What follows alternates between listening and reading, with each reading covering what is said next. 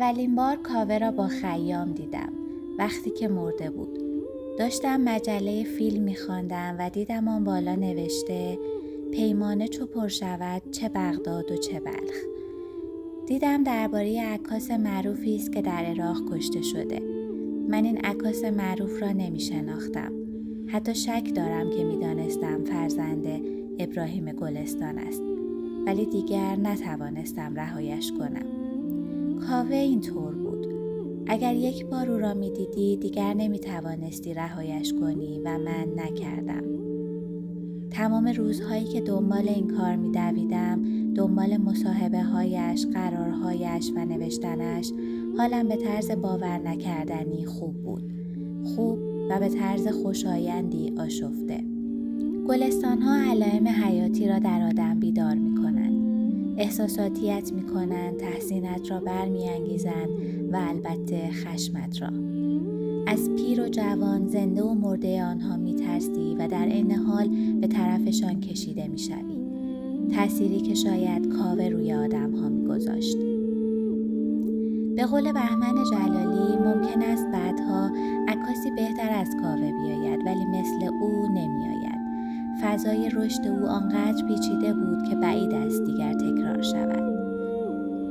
متنی که شنیدید بخشی از کتاب بودن با دوربین نوشته حبیب جعفریان بود.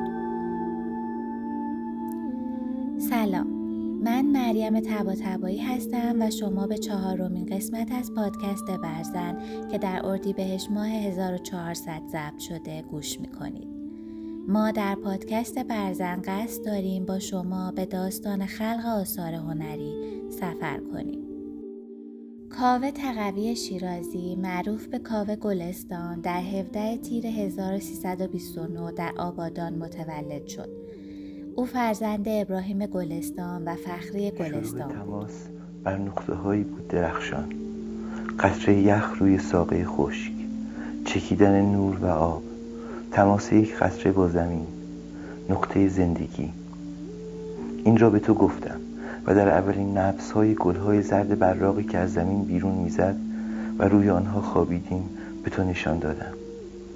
توجه اول و جذب کامل از جرقه روشن کننده شگفتی بود. همسان با شگفتی پیدا کردن نقشی بر سنگ خاری بر خاک. موج ملایم آب نهر دشت.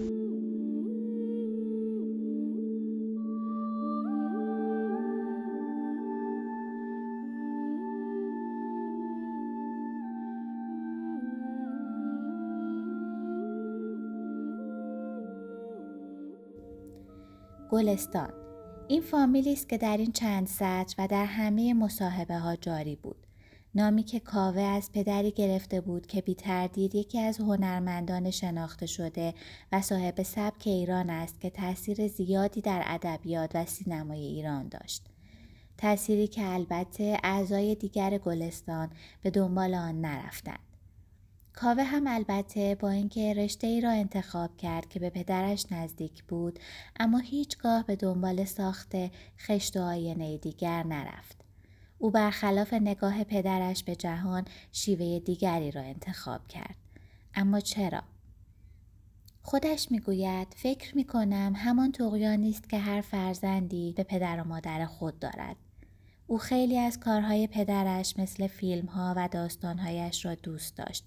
منتها فکر می کرد که پدرش آدم رادیکالی نیست و دارد به شیوه کلاسیک با مسائل رفتار می کند. شاید هم زندگیش جوری بود که موضوعات را نمی‌دید. کاوه می‌گوید از همان ابتدا دوست داشتم بروم و در میان مردم عکاسی کنم. عکسهایی را بگیرم و بعد به پدرم و دوستانش نشان دهم و آنها را شوکه کنم چون می‌دانم آنها در خیابان راه نمی روند. مادر کاوه اینطور از نخستین بارقه علاقه او به دوربین نقل می کند. وقتی که کاوه در حدود نه سال بیشتر نداشت بچه ها را در جریان سفری با خود به یک باغ وحش بردم. برای کاوه دوربین ساده خریده بودم که بتواند از جذابیت های سفر عکاسی کند. وقتی که می‌خواست از گوریل بزرگی که در قفس بود عکس بگیرد، گوریل دوربین را از او گرفت و با خود به داخل قفس برد. تا جایی که برای پس گرفتن دوربین ناچار به درخواست کمک از مسئولان باغ وحش شدیم. همانجا به کاوه گفتم از این به بعد نگذار هیچ وقت کسی دوربین را از دستت بگیرد. فکر می کنم که این موضوع جرقه بزرگی در ذهن کاوه بود که عکاسی را دنبال کند و بعدها با دوربین های بزرگتری کار را ادامه دهد. در مورد رابطه کاوه با پدرش هنگام گلستان همسر کاوه اینطور نقل کرده. اخلاقهایشان به هم بسیار شبیه بود اما هر کدام به شکلی متفاوت خودشان را بیان می کردن. گاهی در مواضعی با هم اختلاف نظر داشتند و گاهی همسو. زمانی هم که هر دو در لندن اقامت داشتند رابطهشان خوب بود اما همیشه با یک دعوا میانهشان به هم می‌خورد. هر کدام حرفشان برای خودشان بود. برای همین کم کم از هم فاصله گرفتند. بعد از مرگ کاوه هم عکس عمل ابراهیم گلستان تنها سکوت بود.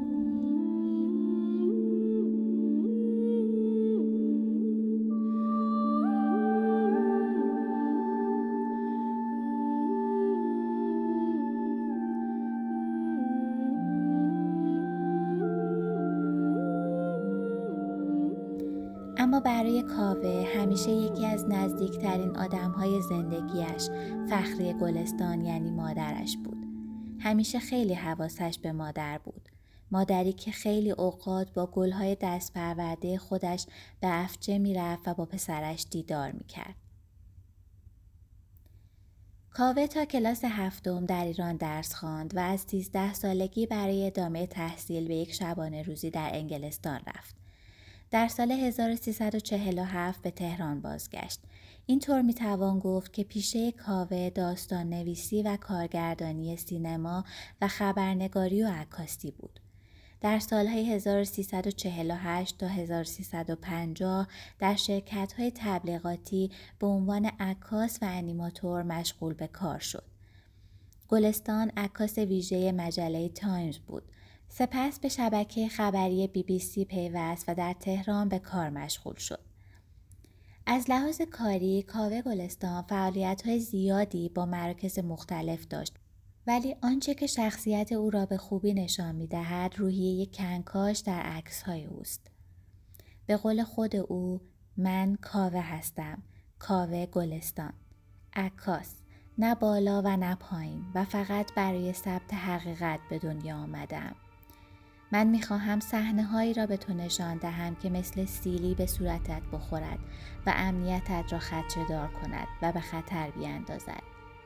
می توانی نگاه نکنی، می توانی خاموش کنی، می توانی هویت خود را پنهان کنی مثل قاتل ها. اما نمی توانی جلوی حقیقت را بگیری. هیچ کس نمی تواند.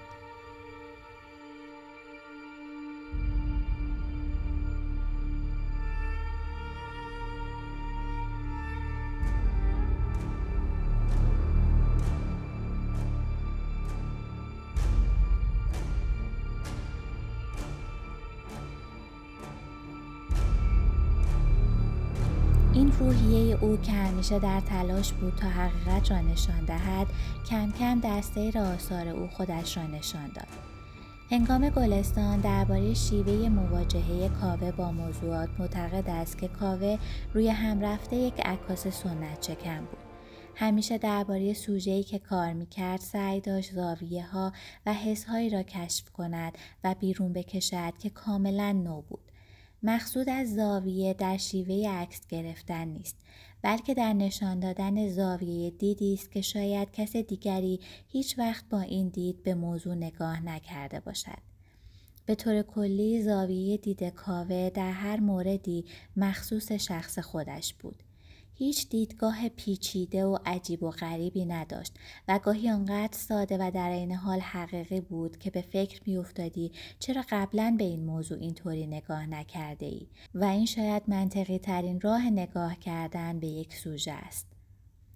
به طور مثال اواخر دوره شاه تضاد طبقاتی بسیار زیاد شده بود و یکی از کارهای کاوه نشان دادن خانه های لوکس در کنار زاغ تهران بود. یادم است یک سری عکس چاپ کرده بود که زندگی حاشیه نشین ها در آن خیلی وحشتناک بود. بدون آب آشامیدنی و در وضعیت بسیار بدی بودند. وقتی عکس های این آلونک ها چاپ شد هویدا نخست پذیر بود. هویدا گفت که این عکس ها قدیمی است و از عکس های آرشیوی این تصاویر را چاپ کردند و چنین چیزی در تهران وجود ندارد. این توجه و نگاه گلستان در بسیاری از رخدادهای بزرگ ایران به چشم می‌خورد.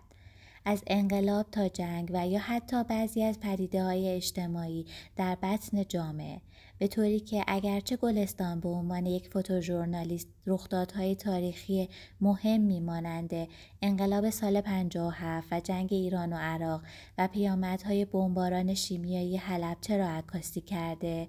اما مشهورترین اثری که از او باقی مانده مجموعه عکس است که در اوایل دوران حرفه‌ای در منطقه شهر نو در جنوب تهران در جایی که اکنون فرهنگ سرای رازی قرار دارد تهیه کرده است. این عکس ها را کاوه گلستان طی سالهای 54 تا 56 یک سال پیش از انقلاب و تخریب کامل این منطقه گرفته. عکس هایی که برای نخستین بار در شهریور سال 56 منتشر شدند و برای 14 روز در دانشگاه تهران به نمایش درآمدند که پس از مدتی از نمایش عکس ها جلوگیری شد و نمایشگاه بدون هیچ دلیلی بسته شد. پس از انقلاب هم نمایشگاه دیگری این بار خارج از ایران و در موزه عکاسی آمستردام هلند برگزار شد و سه سال بعد 20 عکس از این مجموعه از سوی موزه تیت لندن خریداری شد و گلستان به اولین هنرمندی تبدیل شد که آثارش در مجموعه های دائمی این موزه قرار گرفت. همچنین عکس های او از کارگرهای ساختمانی که در قالب گزارشی اجتماعی در هفتم فروردین 56 و تحت عنوان هر که آمد امارتی نو ساخت در روزنامه آیندگان به چاپ رسید که در واقع نگاهی انتقادی به وضعیت و هویت کارگران بود. خود گلستان در این باره می نویسد این عکس ها برگرفته است از گزارش مطبوعاتی درباره زندگی کارگران مهاجری که از نقاط روستایی برای کار به تهران آمدند. قصد داشتم این بخش از جامعه را ثبت کنم و بدین جهت با آنها همراه شدم. کنارشان زندگی کردم. روزها را با آنان گذراندم. در زاغه هایشان خوابیدم و غذا خوردم. آشپزی کردم و به رادیو گوش دادم. رادیو برای کارگران به آشنایی در تمامی لحظات تبدیل شده بود.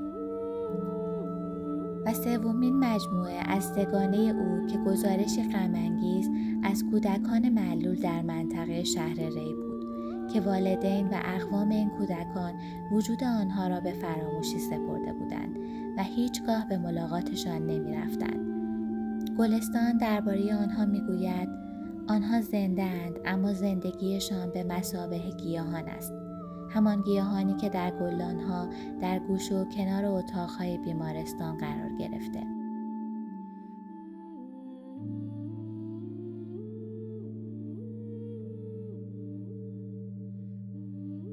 محتوای این مجموعه آنقدر تکان دهنده است که حکومت پهلوی از آن به حراس میافتد مسعود بهنود روزنامه نگار و یکی از همکاران گلستان در این باره می نویسد مجموعه کودکان معلول آنقدر تلخ بود که بعد از نمایش آن کاوه به من گفت مقامات ساواک به او دستور دادند که عکس ها به خارج از ایران فرستاده نشوند.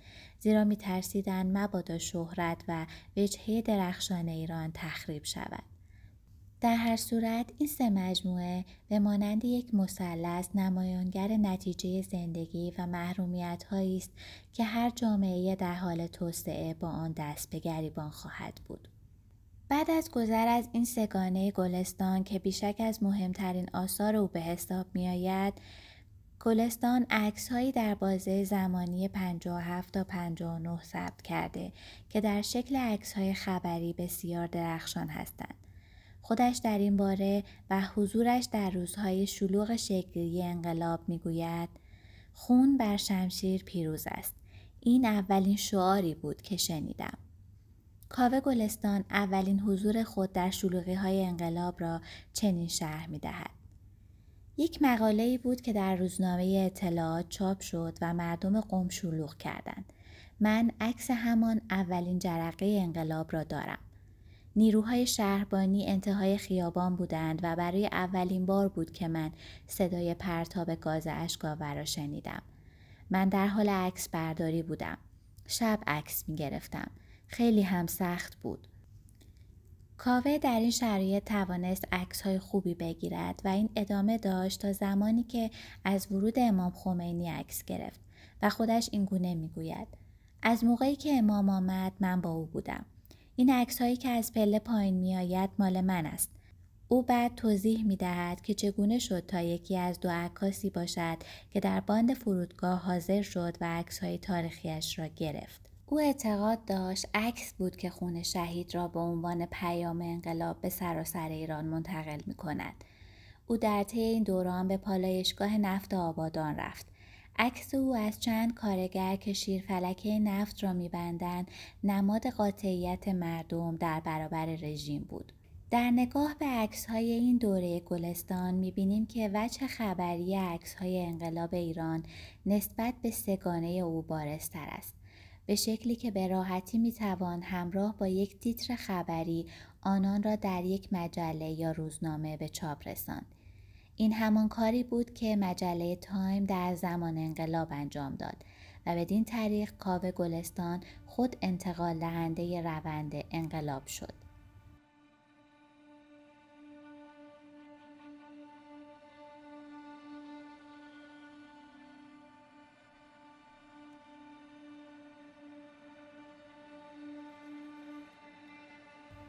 جنگ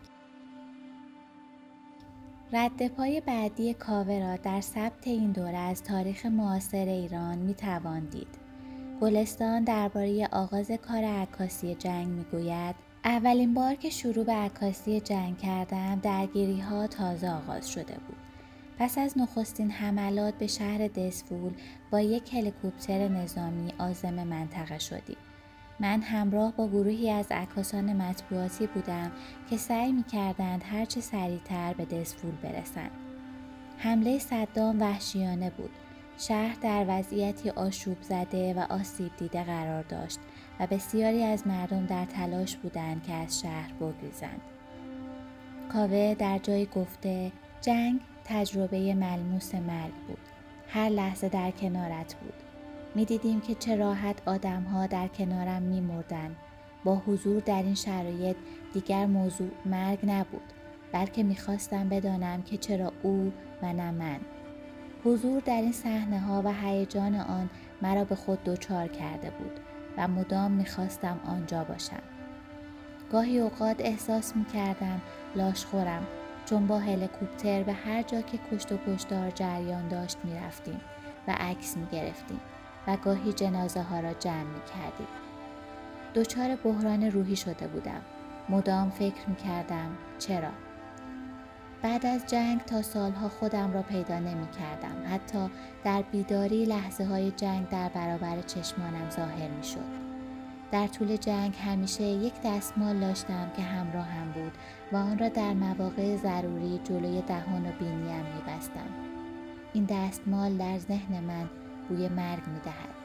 بارها این دستمال را شستم با آن گلاب زدم اما کماکان بوی مرگ می دهد. جنگ باعث شد که من دچار یک استراب دائمی درباره گذشته زمان شوم. دیگر هیچ چیز مرا نمی ترساند. هیچ چیز حیرت زدم نمی کند. حس زیادی ندارم. من نهایت آن را دیدم.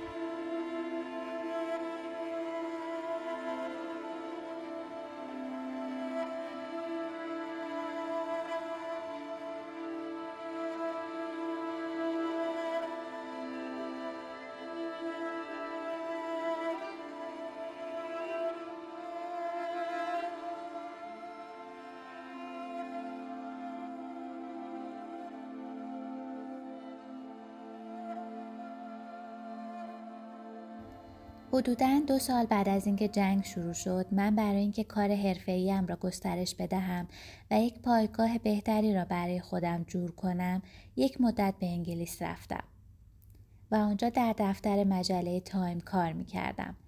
در همه جای دنیا می رفتم، عکس می گرفتم و تجربه هایی در سطح بین المللی پیدا می کردم. که البته این خیلی به دردم می خورد. که اصلا با مکانیزم بین المللی مطبوعات و رسانه ها آشنا بشوم که کی به کی است. من در تمام حملاتی که در جنگ شد بودم. من اولین عکاسی بودم که با آبادان رسید. از همان روز اول تا آخرین روز من عکس دارم. هشت سال در تمام صحنه ها بودم. همانطور که در تمام انقلاب عکس گرفتم تمام جنگ را نیز دارم. مهمترین کاری که من در این زمان کردم راجع به آواره ها بود. راجع به جابجایی مردم ایران. مثلا یک سری عکس دارم که چطور عرب های خوزستان کوچ کردند و رفتن کردستان و از کردستان فرار کردند رفتن عراق. در طی هشت سال جنگ تحمیلی عکاسی خبری گلستان به کمال نهایت می رسد. نهایتی که با پیوندی عمیق همراه مفاهیم انسانی از او و حرفش تعریفی دیگر می سازد. اینکه عکسهای او فاقد مفاهیم ایدئولوژیک بود و مفهوم اصلی لحظات در شعار زدگی های رایج در باب جنگ تبلور نمیافت. عکاسی خبری جنگ در شکل آزاد و مستقل آن همان که گلستان برگزیده بود خود اقدامی ضد جنگ بود.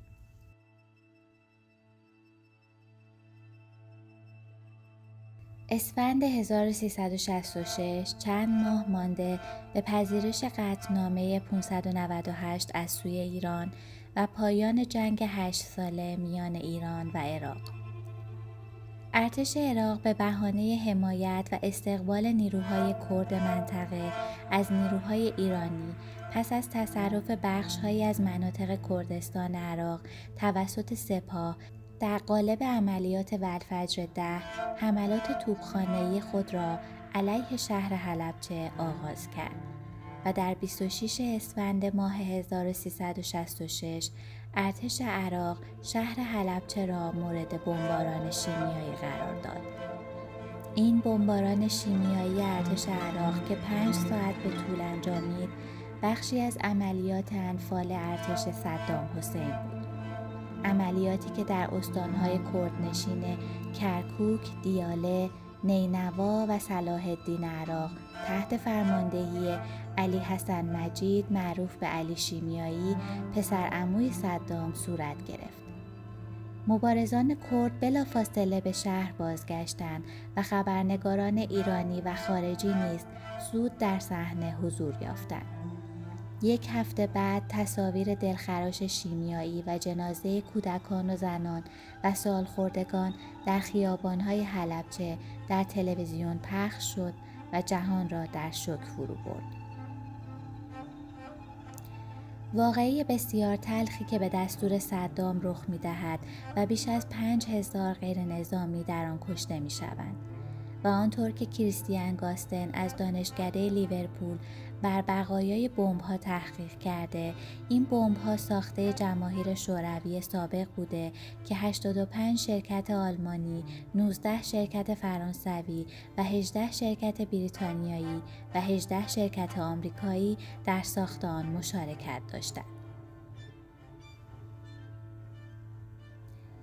اولین عکس از این مجموعه که یکی از مشهورترین عکس های گلستان محسوب می شود پورتری از کودکی گریان که از ناحیه چشم مجروح و پانسمان شده کودک با اندوه و نگرانی به عکاس و دوربین نگاه می کند.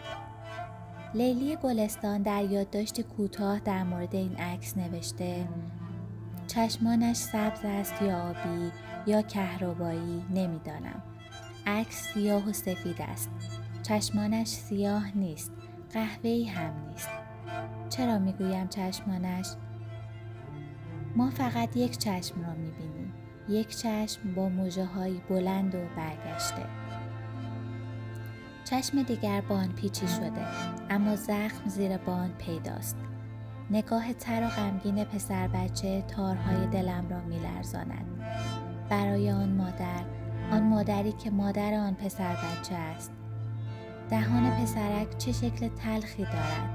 درد دارد یا از واقعی که بر او گذشته این چنین به هم فشرده شده؟ همیشه با دیدن این عکس از خودم می‌پرسم که آیا چشمش خوب شده؟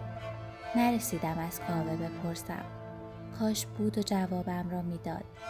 این پرسش همیشه با من خواهد بود و همیشه همیشه بی جواب.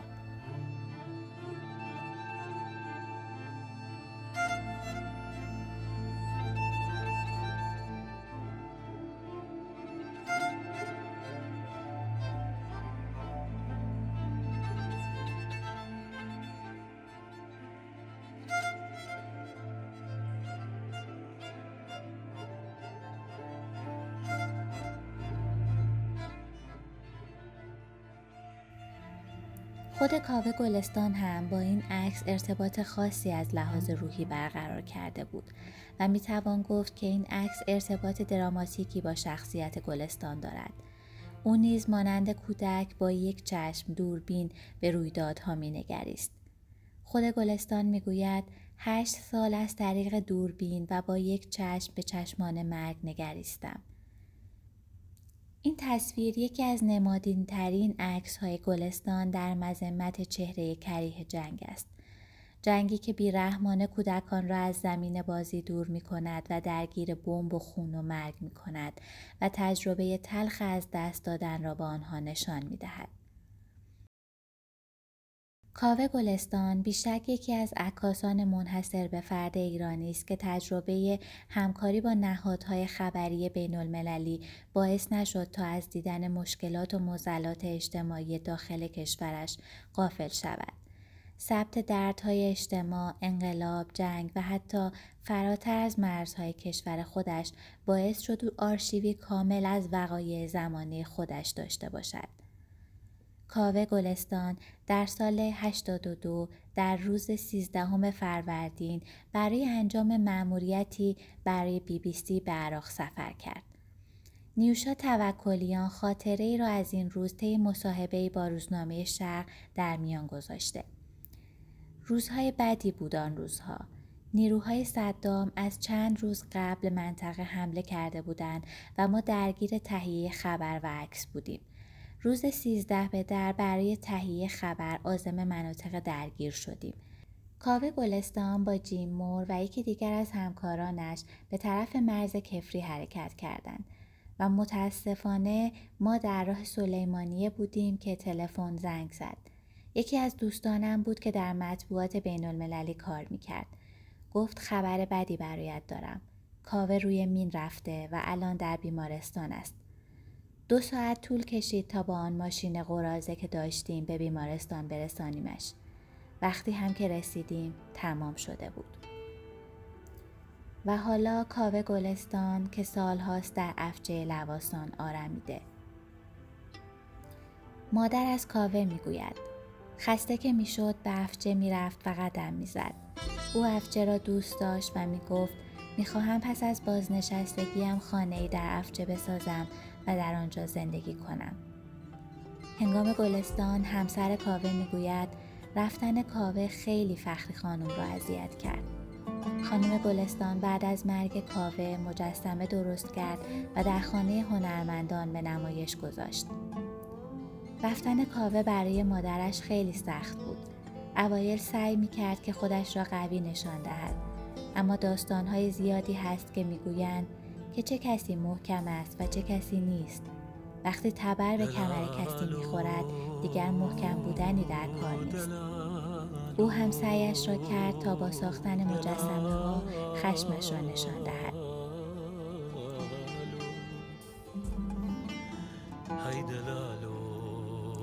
هجده سال از مرگ او در پنجاه و سه سالگی میگذرد. تقریبا هیچ کتابی در ایران از آثارش در بازار نیست. اما همه قاب های بسیاری از او دیدند. دربارهاش نوشتند و حرف زدند. مرگ کاوه در سلیمانیه عراق سیلی بود به گونه ما. همان سیلی که تاکید داشت باید با عکسهایش بر ذهن مخاطب بنشیند.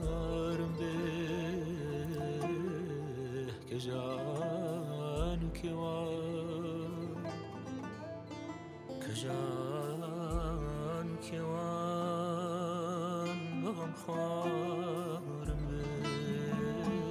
چیزی که شنیدید چهارمین قسمت از پادکست برزن بود. برای تولید محتوای این قسمت از این منابع استفاده شد. وبسایت میدان. کاوه گلستان عکس تاریخ چاپ شده در هفته نامه تاریخ شفاهی. مصاحبه با مرحوم کاوه گلستان منتشر شده در سازمان اسناد و کتابخانه نگاهی به آثار کاوه گلستان در کتاب ضبط حقیقت در ایران. کتاب بودن با دوربین نوشته حبیبه جعفریان. با استفاده از بخشهایی از پادکست کرون و وبسایت یورونیوز. و قطعاتی که در این اپیزود شنیدید شهر خاموش اثر کیهان کلهور آوین اثر زکریا یوسفی و دو قطعه اثر مکس ریشتر و در آخر ممنون از اینکه ما رو گوش می‌کنید و به دوستانتون معرفی می‌کنید لطفا نظراتتون رو با ما در میون بگذارید تا بتونیم کیفیت پادکست رو بالاتر ببریم.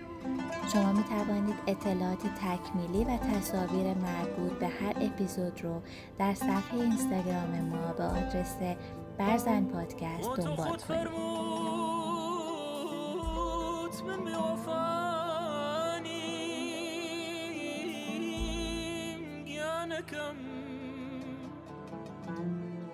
خۆ تۆ خۆت